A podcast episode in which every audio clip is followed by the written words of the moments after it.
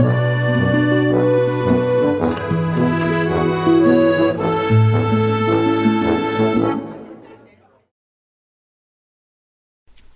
benvenuti alla sesta puntata. La scorsa volta abbiamo avuto l'onore di avere Stefano Caselli dello Specchio Scuro. Stavolta, come sempre, lascerò l'onere all'ospite di presentarsi. Abbiamo una figura un po' più particolare perché, oltre a occuparsi di cinema, si occupa di videogiochi da un punto di vista analitico, quindi con una direzione molto simile a quella che prende lo specchio perché purtroppo in Italia la situazione della critica videoludica è, è, un po' quella che è e si basa molto sulle emozioni, quindi ben venga che ci siano realtà di questo tipo. Eh, lascio a lui la presentazione che ci dirà dove scrive e dove non scrive e si presenterà. Ciao a tutte e tutti, io sono Luca Parri, sono un graphic designer e scrittore per steinerd.com eh, mi occupo appunto, come diceva Simone in apertura, quasi esclusivamente di videogioco, di fumetto e di cinema su, ehm, su Stay Nerd con un focus particolare e peculiare sul videogioco, nello specifico su tutto ciò che riguarda anche la parte più strettamente legata al mio lavoro, quindi tutto quello che riguarda l'estetica, la comunicazione visiva, il marketing, eh, tutti questi aspetti qua. Sono un po' la mia sfera, un po' perché appunto sono le cose che ho studiato tanto all'università quanto altrove in altri corsi speciali- di specializzazione e un po' anche perché mm, normalmente è quello che faccio di lavoro, quindi sono le due, due cose che si incastrano e mi hanno portato a scrivere mm, con una enfasi molto particolare appunto su quello che è la comunicazione visiva e l'estetica coniugata al videogioco e al fumetto. Sul cinema un po' meno, però questo. Giustamente dici che per lavoro ti occupi di estetica, ma credo che ci sarà comunque una sorta di origin story, un turning point in cui comunque ti sei avvicinato in maniera particolare al cinema e ti chiedo dunque di, di parlarcene. Sì, ed è collegato appunto al percorso che mi ha portato poi a fare il lavoro che faccio. Eh, durante lo studio di comunicazione eh, ero al terzo anno di università eh, corso di cinema e comunicazione audiovisiva con un professore che si chiama Silvio Lovisio, che tra l'altro è curatore, eh, uno dei curatori del Museo del Cinema di Torino, quindi anche una personalità diciamo importante. Eh, soprattutto per quanto riguarda la parte di archivistica e di ehm, catalogazione dei, dei, poster storici che sono contenuti nel Museo del Cinema. E lui appunto è stato proprio il punto di volta nella mia formazione cinefila e di appassionato di cinema, no? Eh, perché mi ha introdotto a tutta una serie di concetti tecnico-estetici, appunto, che mi mancavano perché banalmente non, non avendone mai studiato come funzionava un piano sequenza, come funzionava un, un montaggio a schiaffo, non avevo idea delle eh, appunto eh, implicazioni estetiche che potessero avere tutte queste cose. Quindi credo che appunto il turning point, il momento di, di, conversione sulla via di Damasco, se vogliamo in un certo senso, sia stato quel corso lì ormai nove anni fa, perché era il 2012. No, il 2013, quindi otto anni fa. Perfetto, eh, riesci a indicare quello che per te è un film preferito, o comunque potremmo dire un feticcio o magari se la vuoi prendere un po' più alla larga dei registi o comunque dei generi mm-hmm. preferiti. Ma allora, io indico come mio film preferito che mi ha portato appunto, torniamo all'università, anche a un lavoro di uh, scrittura di tesi, The Master di Paul Thomas Anderson. Um, infatti Paul Thomas Anderson è il protagonista della mia tesi di laurea appunto in comunicazione, uh, cinema e comunicazione audiovisiva, sempre con, con Silvia Lovisio Uh, in cui appunto sviscero un po' tutta la questione del homus americanus postmoderno che Anderson ha parecchio a cuore. Uh, è il mio film preferito The Master proprio per questo motivo qui, perché è quello che più in assoluto, con il collegamento al sacro, con il collegamento al religioso, con il collegamento alla fede, riesce a tratteggiare, delineare due spettri quasi opposti del, dell'uomo americano post, in quel caso, prima guerra mondiale, quello strettamente um, uh, impazzito, de- quasi decostruito che è rappresentato da Freddy Quell, uh, Joaquin Phoenix, e invece quello interpretato da Philip Seymour Hoffman che è eh, il self-made man totale che porta addirittura eh, decine, se non centinaia di persone alla conversione, tutte queste cose qui. È particolare comunque che da, da, questa tua risposta si può notare che c'è comunque non solo un approccio analitico estetico ma anche politico. Um, mm-hmm. È una cosa che hai sempre considerato oppure ci sei arrivato insieme al, a, al tuo campo di studi? Uh, allora, diciamo che il, gli studi me l'hanno amplificata questa cosa, tanto la parte estetica quanto la parte morale, politica e mh, mm, filosofica, sociologica, tutti questi tipi di analisi qui. Ovviamente, eh, appunto, partiamo da un interesse mio personale per tutta questa, tutta questa componente eh, riscontrabile in qualunque forma di intrattenimento, che lo studio, lo studio della sociologia, lo studio della semiotica, lo studio della, della linguistica hanno semplicemente amplificato. Infatti, credo di essere stato parecchio fortunato a inserirmi in quel percorso di studi perché mi ha dato gli strumenti per sviluppare una cosa che era già pregressa nel mio interesse. Ecco. Per passare un, un, attimo a una domanda più relativa al tuo lavoro comunque di, di critico o recensore, potremmo dire. Perdon- mm-hmm. Perdonami se non ti piacciono queste definizioni, ma è No, per, non per ti preoccupare, anzi. Eh, è semplicemente comodità, quindi va bene sì, sì, esatto. Eh, visto che l'altra volta si è parlato di una realtà come lo specchio, dove in realtà ehm, non c'è eh,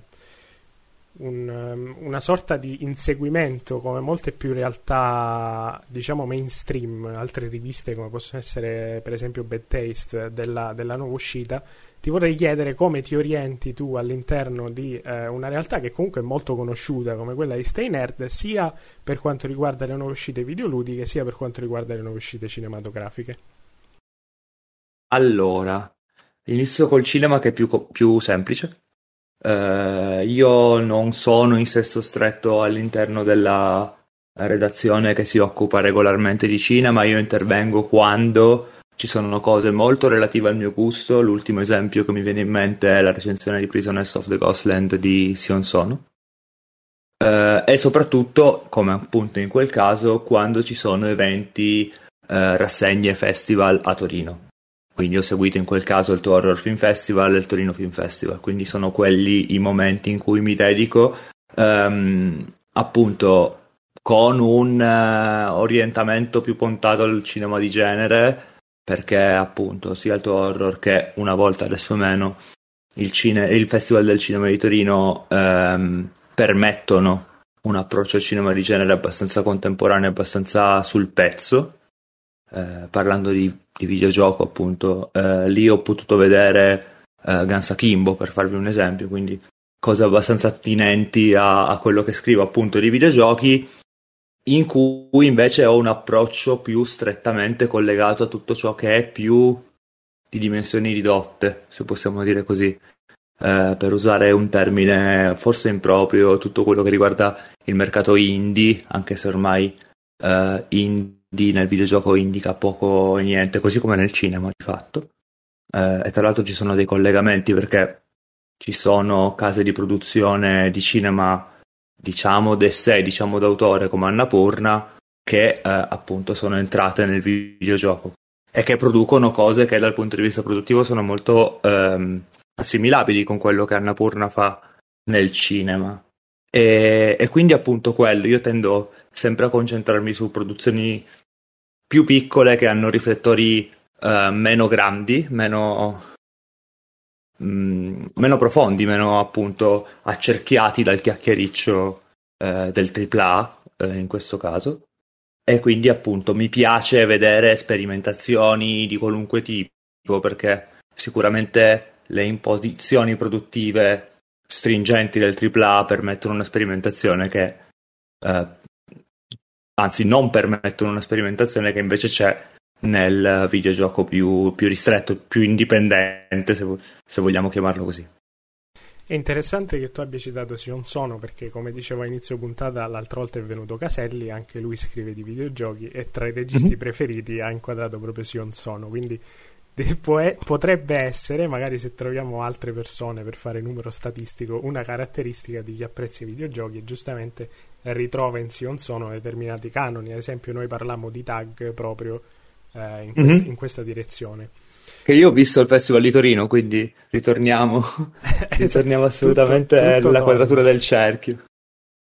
Ti farei quindi direttamente una domanda su quello che è comunque il tuo rapporto con la sala e con il cinema mainstream, come potrebbero essere magari, sare- saremo banali perché ce lo impone la categorizzazione, eh, le uscite che possono essere quelle del Marvel Cinematic Universe e se quindi effettivamente dopo questi due anni di stallo hai, trovato, hai ritrovato la gioia di, di tornare in sala e con cosa?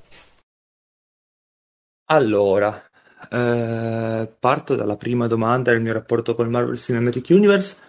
Eh, è un universo che mi interessa più per una questione di studio. Torniamo sempre alla questione della comunicazione in senso lato, specificatamente del, um, di tutto quello che riguarda la comunicazione convergente e uh, ciò che appunto ha studiato eh, un sociologo della comunicazione che si chiama Harry Jenkins, ovvero tutto quello che è cross e transmediale, ovvero che passa attraverso diversi prodotti e si collega. Quindi da un punto di vista di studio è certamente una roba che mi interessa ma che non seguo con ehm,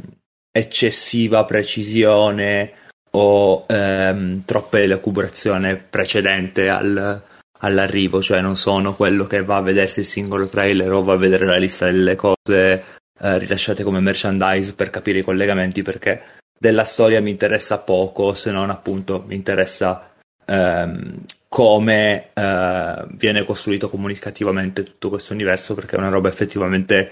inedita a livello precedente eh, rispetto agli ultimi 12 anni, 13 anni di esistenza del Marvel Cinematic Universe. Per quanto riguarda il mio ritorno alla sala eh, dopo questi anni di, sa- di, stallo, mi è mancato tantissimo andarci. Eh, la prima cosa che ho visto al ritorno dalla sala probabilmente era Dune, però ho visto qualcosa forse prima, no? Ho visto Dune come primo film. E, e poi Almodovar, Sorrentino, Wes Anderson, comunque tutte le, le uscite di fine anno e post, post estate, quindi gli ultimi, ultimi 3, 4, anzi 4-5 mesi, mettiamola così. Le cose più grosse ho visto ehm, il film precedente del regista di Drive My Car, che si chiama eh, Il gioco del desiderio della fantasia. Ok, quello che era a Berlino. Esattamente, visto in lingua originale al cinema massimo. Eh, Drive Macar devo ancora recuperarlo, quindi non, non posso dirvi che l'ho visto. E poi poco altro perché sebbene la voglia di ritornare in sala sia tanta, le uscite stanno iniziando adesso a esserci in modo più sentito e palpabile nell'ultimo mese e mezzo. Non ho visto Annette, non ho visto The Last Duel che recupererò sulle piattaforme di streaming appena possibile e basta così. Guarda, ho buttato in mezzo la, la, parola Marvel Cinematic Universe e giustamente tu la prima cosa a cui hai fatto riferimento è il lavoro transmediale che comunque stanno cercando di portare avanti come operazione da quando c'è stata l'apertura al mondo di quello che è Disney Plus e quindi con l'uscita delle prime serie mhm. Marvel. Mm-hmm. Ti chiedo dunque, visto che eh, il tuo approccio al cinema è comunque mediato da quella che è la tua esperienza anche all'interno eh, del videogioco, cosa potresti dirci su una eventuale, che in realtà esiste, però diciamo eventuale, commistione tra cinema e videogioco sia da un lato che dall'altro? Allora, io parto da un ricordo eh, di infanzia dei miei genitori, eh, di quando sono andato a vedere episodio 2 di Star Wars, quindi tantissimo tempo fa, credo almeno una ventina d'anni fa, eh, che mio papà commentò il film dicendo sì vabbè è un videogiocone. E questa cosa credo che mi abbia un po' orientato in generale su come guardo le cose. Um,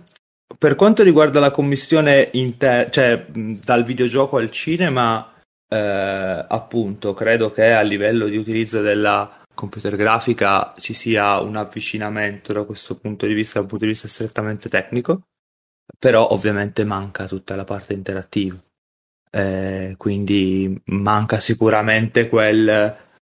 quel carattere emergente che il videogioco ha a livello di narrazione, quindi eh, riuscire a capire come una storia viene raccontata a seconda di come viene eh, appunto creato il rapporto di mediazione tra chi ha il pad in mano e il gioco stesso, quindi ovviamente questa cosa manca. Sul rapporto inverso, invece, eh, gli esempi si sprecano perché da un lato abbiamo tutto quello che riguarda la produzione AAA con questi blockbusteroni giganteschi narrativi single player che sono principalmente creati da Sony e le sue sussidiarie God of War, Death Stranding, ehm, of Us, soprattutto il secondo capitolo, che hanno proprio quell'impostazione ehm, cinematografica di spettacolarizzazione eh, e di risalto dato a tutta la parte di cutscene, quindi di video non interagibili e soprattutto di costruzione anche mediatica e comunicativa, no? Perché c'è un uh, critico di videogiochi americano che si chiama Tim Rogers che uh, definisce i giochi uh, degli ultimi dieci anni di Sony, esclusivi PlayStation, quindi PlayStation 4 e PlayStation 5 come periodo d'uscita, come Oscar Ready Games, un, facendo un parallelo, no? Perché hanno tutta quella caratteristica di elevare il videogioco per dargli quella trama importante, quella eh, componente emotiva e empatica importante che sembrano costruiti apposta per i premi e quindi crea questa definizione di Oscar Ready Games che secondo me è molto adatta a descriverli, ma non è un giudizio qualitativo, è un giudizio strettamente analitico perché sono costruiti in questo modo. Uh, però a me piacerebbe invece fare un altro esempio uh, che, è, che, deriva dal, dall'esperienza degli anni 80 e 90 dell'utilizzo di full motion video, quindi di video um, live action all'interno dei videogiochi, che vi è stata ripresa in tempi recenti da un uh, game designer che si chiama, uh, oddio non mi viene il nome, comunque i giochi sono Telling Lies e Air Story, Sam Barlow, eccolo, mi è, mi è venuto in mente,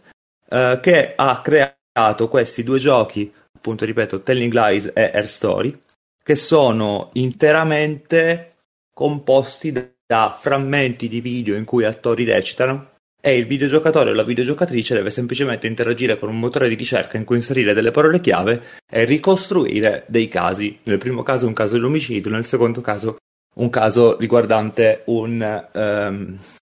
agente dell'FBI infiltrato in un gruppo di terroristi. Questi sono i due giochi che secondo me rappresentano uh, un uh, toccarsi tra il videogioco e uh, il cinema perché appunto coinvolgono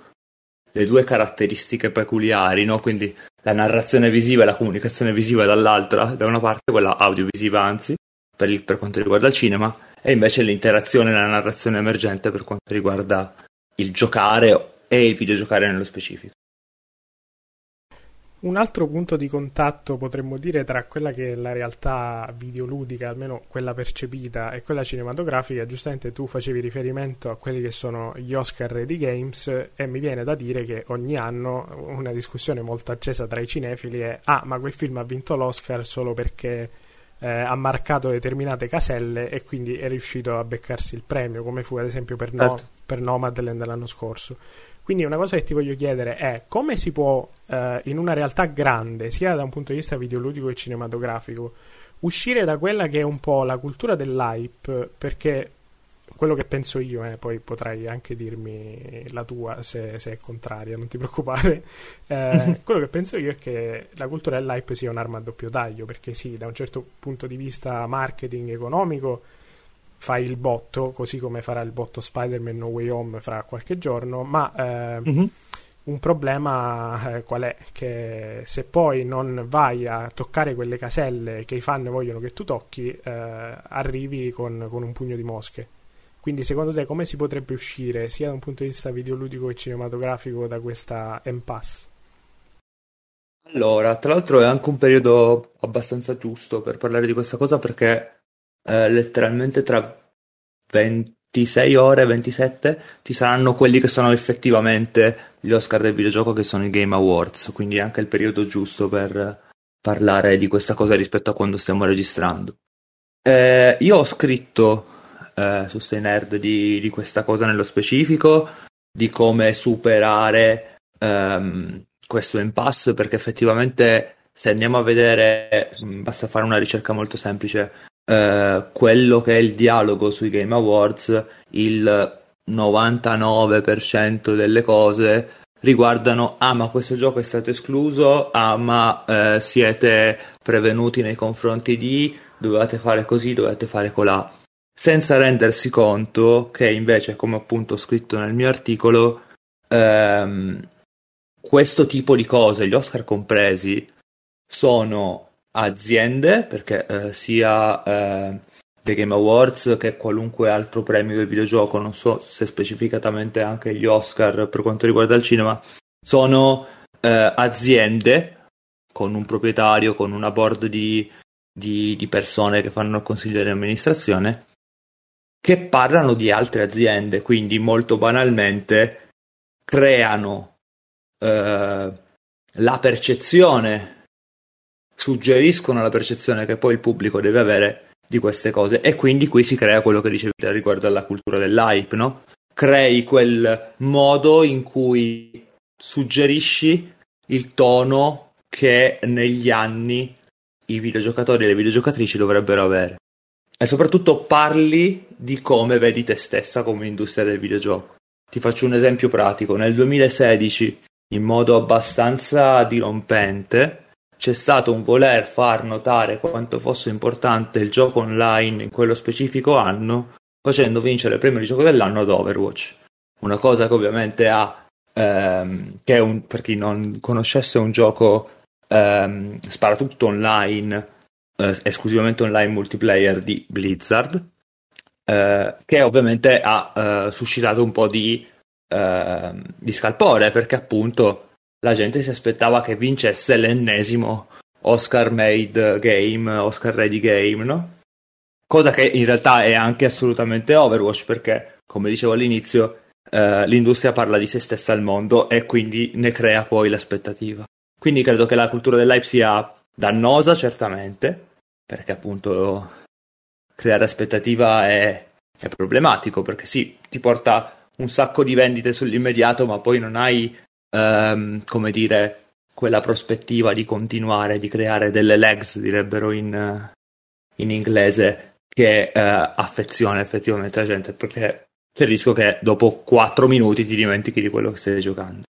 Eh, e quindi appunto il superamento del, della cultura dell'hype è semplicemente rendersi conto che queste cose sono ehm, tentativi di percezione che si cerca di indurre nelle persone. Se non sbaglio, Cosimo aveva una domanda. Ah, sì, sì. Cambiando completamente. Vai, dimmi. So, eh, tornando un po' al, a quella che era stata l'introduzione del, dell'intervista, visto che prima avevi parlato di come ti sei avvicinato al, mm-hmm. al cinema, specie da, da, dal punto di vista analitico con la tua esperienza universitaria, ero curioso di sapere, anche in relazione così, al mondo del, del, del videogioco, quale sia stato il, il film che, e quando, se è stato un film particolare che ti ha avvicinato al cinema da, da più piccolo, da più giovane, e quale invece sia stato il, il videogioco, la saga di videogiochi, che io ne so poco, scusami. Mm-hmm. Mia... No, nessun problema. Che, che, ti ha avvicinato al, a, al mondo videoludico, al videoludico e alla volontà di, di mettere entrambi sotto uno stesso cerchio. Allora, come materie di studio, di analisi, di critica, eh, direi film probabilmente Malholland Drive di David Lynch, perché mm, io non avendo avuto la fortuna di fare licei eh, o comunque eh, scuole che permettessero lo studio delle scienze sociali prima di arrivare all'università. Non ho studiato né la filosofia né tantomeno avessi fatto appunto scienze, scienze sociali, la psicanalisi e la, e la psicologia. Quindi vedere quel eh, modo di trattare Jung, tutta una serie di approcci psicanalitici nel cinema mi ha un attimo destabilizzato perché non avevo gli strumenti per comprenderlo e quindi sono andato un attimo a ricostruire perché appunto non avendo quella fortuna avevo, di, di, aver studiato avevo bisogno di eh, riacchiappare un attimo delle, dei concetti che mi mancavano. Per quanto invece riguarda il videogioco, credo che sia Portal il videogioco che mi ha un po' aperto alla prospettiva um, analitica, che è un puzzle game molto ironico, fantascientifico, che racconta la storia di questa eh, prigioniera che si chiama Cell, che viene imprigionata da una intelligenza artificiale che si chiama GLaDOS all'interno di una um, azienda che produce eh, accessori di vario tipo, tra cui questa portal gun che è molto banalmente una pistola che se puntata contro un muro permette di creare dei portali di accesso che fanno passare da una parte all'altra dei portali. Quindi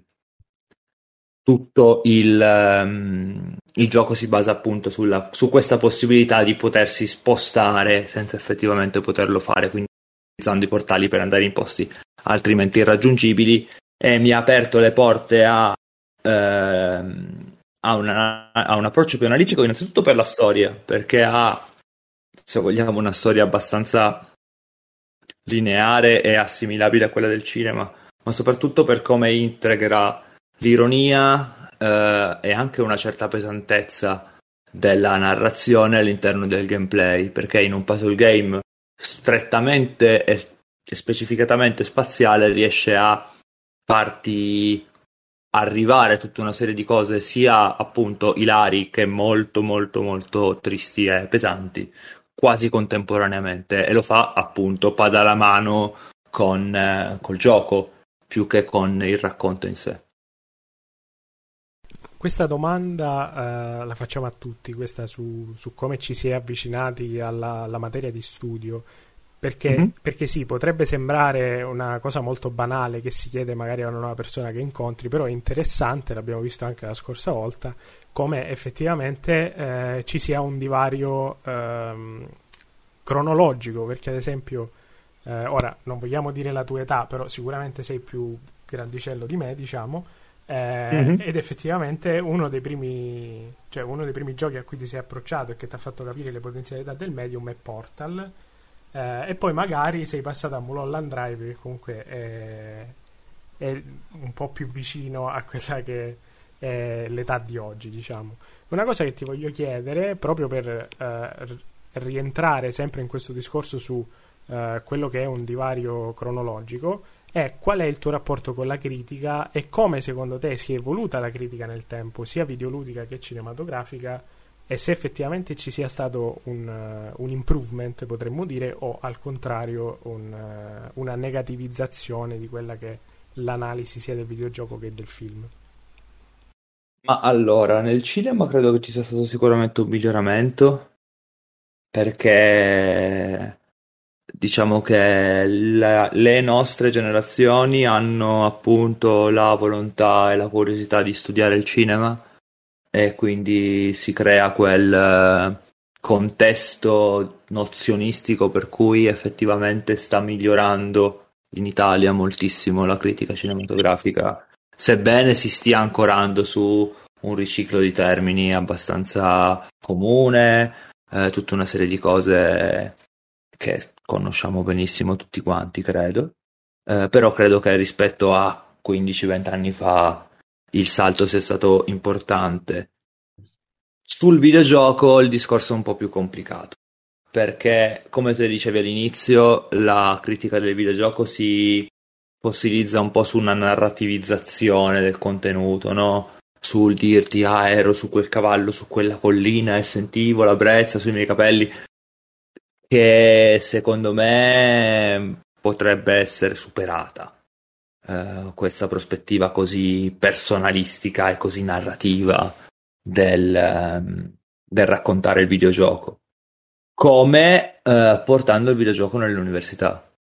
facendo la stessa cosa che è successa col cinema, quindi studiando effettivamente uh, approcci di game design, di art direction, non strettamente finalizzati al creo il videogioco, ma anche semplicemente ne imparo il linguaggio, che è una cosa secondo me fondamentale. Una cosa eh, molto interessante di cui voglio un tuo parere, eh, due puntate fa si parlava ad esempio del fatto che con il fiorire di quella che potremmo dire la società capitalista si è arrivati a una eh, saturazione del contenuto audiovisivo che può essere sia cinema che videogioco perché abbiamo visto che comunque c'è uno stretto contatto tra i due. Um, secondo te quanto uh, di questo è da imputare a quelle che sono effettivamente le piattaforme di streaming o se effettivamente questa um, saturazione possa portare effettivamente all'individuo uh, in questa società ad avere più possibilità di scelta e che quindi sia comunque un, un passo avanti? Allora, io non credo sia in ogni caso strettamente un passo avanti perché porta comunque quel, ehm, quel problema di pulimia e di eh, eccesso eh, verso il contenuto che poi viene semplicemente consumato e non assimilato. Questa cosa mh, nel cinema e nel prodotto seriale televisivo ormai succede da anni, nel videogioco sta iniziando a succedere con eh, prodotti come quello di Microsoft che si chiama Game Pass che ti permettono appunto attraverso un abbonamento di scaricare tutto quello che ti pare senza dover comprare il gioco singolo. Che da un lato è una cosa bellissima perché eh, appunto al prezzo di, di un gioco all'anno fondamentalmente puoi giocarne un centinaio dall'altro rischia davvero di assottigliare ehm, un po' come fanno appunto Netflix, Disney Plus, Prime Video, assottigliare la soglia dell'attenzione dedicata al singolo prodotto che viene appunto divorato, consumato come se fosse una merce qualunque e non effettivamente come un prodotto artistico eh, che necessita appunto di un processo analitico più che di un processo di consumo visto che comunque abbiamo detto che questa tua ricerca di studio è comunque interdisciplinare, si unisce a materie che possono essere ad esempio la sociologia e la politica, ti chiedo uh, se in un mondo ipotetico, giustamente perché noi non valiamo nulla da un punto di vista politico, diciamo, uh, come secondo te si potrebbe risolvere uh, dall'alto, se secondo te si può risolvere dall'alto questa, questa saturazione dell'audiovisivo o se dal basso bisogna fare una sorta di eh, rivolta proletaria all'audiovisivo? Dai, diciamola così. Allora, politicamente ti direi la seconda, realisticamente probabilmente molto più probabile la prima, ma ehm, i modi secondo me sono gli stessi. Nel senso che io vedo come unica strada possibile di non uscita ma miglioramento quella del, dell'educazione, quella di entrare nelle, nei momenti formativi delle persone, fare capire quanto appunto tutto quello che è eh, arte in generale, il cinema, la musica, la fotografia, il videogioco, qualunque cosa, eh, può essere inteso anche non esclusivamente come qualcosa da appunto eh, attaccare come se fosse una carcassa, ma anche digerire in un certo modo. Quindi credo che appunto l'unico, l'unico non via di uscita, ma eh, scorciatoia, mettiamola così, eh, possa essere quella di creare un, dei momenti formativi eh, che facciano capire co- cosa può funzionare ehm, se cambiamo l'approccio. Non so se debba partire dal basso o dall'alto, io mi augurerei che partisse dal basso, ma probabilmente partire dall'alto, però eh, credo che eh, possa essere una strada percorribile. Ecco. È una, una, domanda che facciamo ormai a, a tutti quanti, diventa la, la, nostra domanda rutinaria, che a me, a me sinceramente forse interessa più di quanto possa interessare a, davvero a chi ascolta, se c'è un film, un libro o entrambi, o un videogioco in questo caso, perché sarei curioso di sapere la risposta anche da questo punto di vista, che, che secondo te è tuttora poco noto, o che comunque può dire, eh, propagandandolo, si può dire, cosa, no, sì, sì, sì. Credi che che diffondendolo possa diventare, possa perlomeno cambiare l'opinione di qualcuno su qualcosa o possa far scoprire nuovi mondi a, a, a, chi ascolta o in questo momento a chi, a chi ti ha posto la domanda. Ok, allora parto dal libro, che è un libro che ho già citato, che è appunto Cultura convergente di Henry Jenkins, perché credo che ehm, la transmedialità e la crossmedialità sia linguaggio del, del presente. Eh, il saggio è, edito in Italia da Apogeo,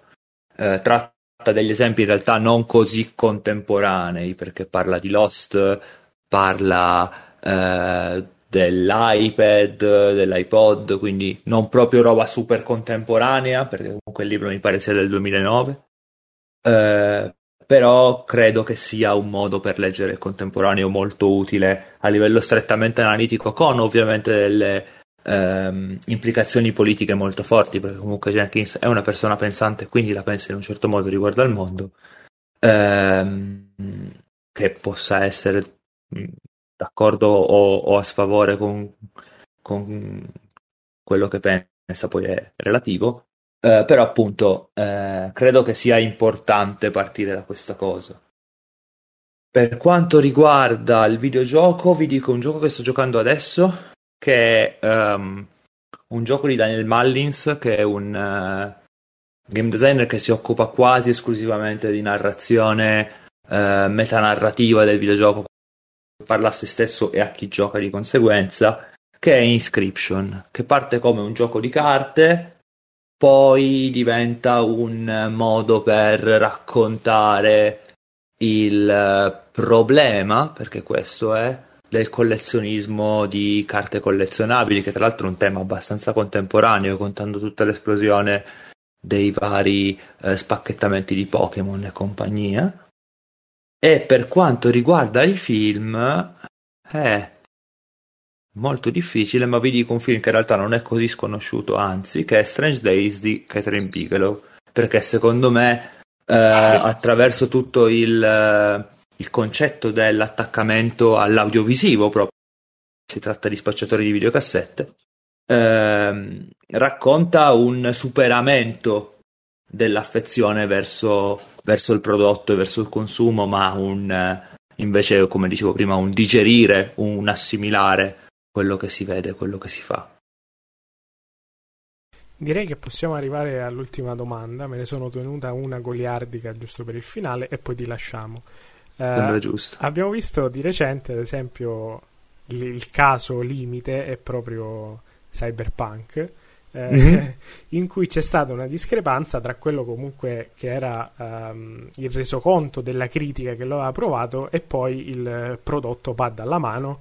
eh, e quindi quella, la ricezione del pubblico. Quindi c'è stato questo staccamento mm-hmm. in cui sui siti vedevamo 9,2, 9,6 e poi effettivamente pad alla mano il gioco non funzionava. Quindi ti chiedo, secondo te che informazioni ci possono dare? eh, questo, questo, questo, scollamento tra la critica e il popolo, sia da un punto di vista di critica videoludica, ma anche di, di critica cinematografica. Eh, ad esempio, mi viene in mente, se non sbaglio, French Dispatch di Anderson, che a molta, mm-hmm. a molta, critica è piaciuto, però il pubblico addirittura si è sperticato in valutazioni del tipo è un film vuoto oppure non capisco il senso dell'operazione. Allora, ehm, riporto la cosa esclusivamente squisitamente al territorio italiano perché è quello che tra colleghi e colleghe conosco meglio. Uh, c'è per tutta una serie di motivi un continuo confondere sia interno che esterno la figura del critico videoludico o della critica videoludica con quella del um, opinion leader o influencer che siano. Uh, per cui uh,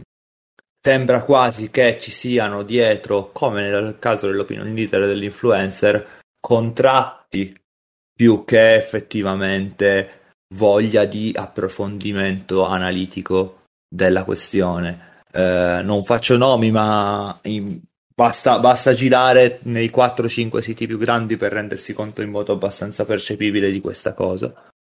E, e, con Cyberpunk questa cosa è venuta fuori perché è al, agli occhi di tutti che il gioco sia da completare ancora oggi, nonostante sia uscito quasi un anno e mezzo fa. perché io il gioco l'ho giocato un mese fa e mi sono reso conto che effettivamente ci sono delle problematiche molto grosse a livello tecnico, decisamente grandi, cioè il gioco è letteralmente eh, vuoto rispetto alle premesse di open world vivo e vissuto. Quindi credo che eh, il problema a monte nel caso Cyberpunk, ma di mille altri, sia il fatto che sia internamente, quindi sia, sia tra chi scrive che tra chi legge, quindi esternamente, ci sia questo assottigliarsi delle differenze tra analisi critica e semplicemente echo chamber e dire ah che bello eh, fate questa cosa perché di fatto in, in, in, contorno ci sono degli accordi con chi quel gioco l'ha prodotto. Perfetto, onestamente non mi aspettavo risposta diversa conoscendoti. Eh,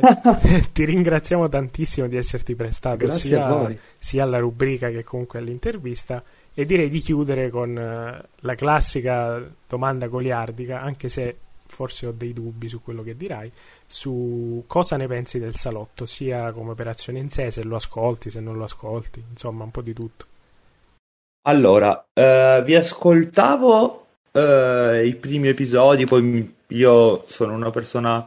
incapace di continuare le cose che procrastina continuamente, quindi momentaneamente non vi ascolto, ma recupererò volentieri eh, episodi in cui vedo che il tema è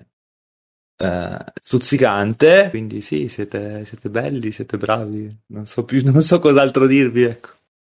Chiuderei facendo un piccolo spoiler e eh, dicendo che comunque porteremo o ci aiuterai tu a portare quella che eh, magari se riusciamo una rubrica sul videogioco o comunque delle aperture eh, tra cinema e videogioco nel, nello specifico e ti ringraziamo sarebbe bellissimo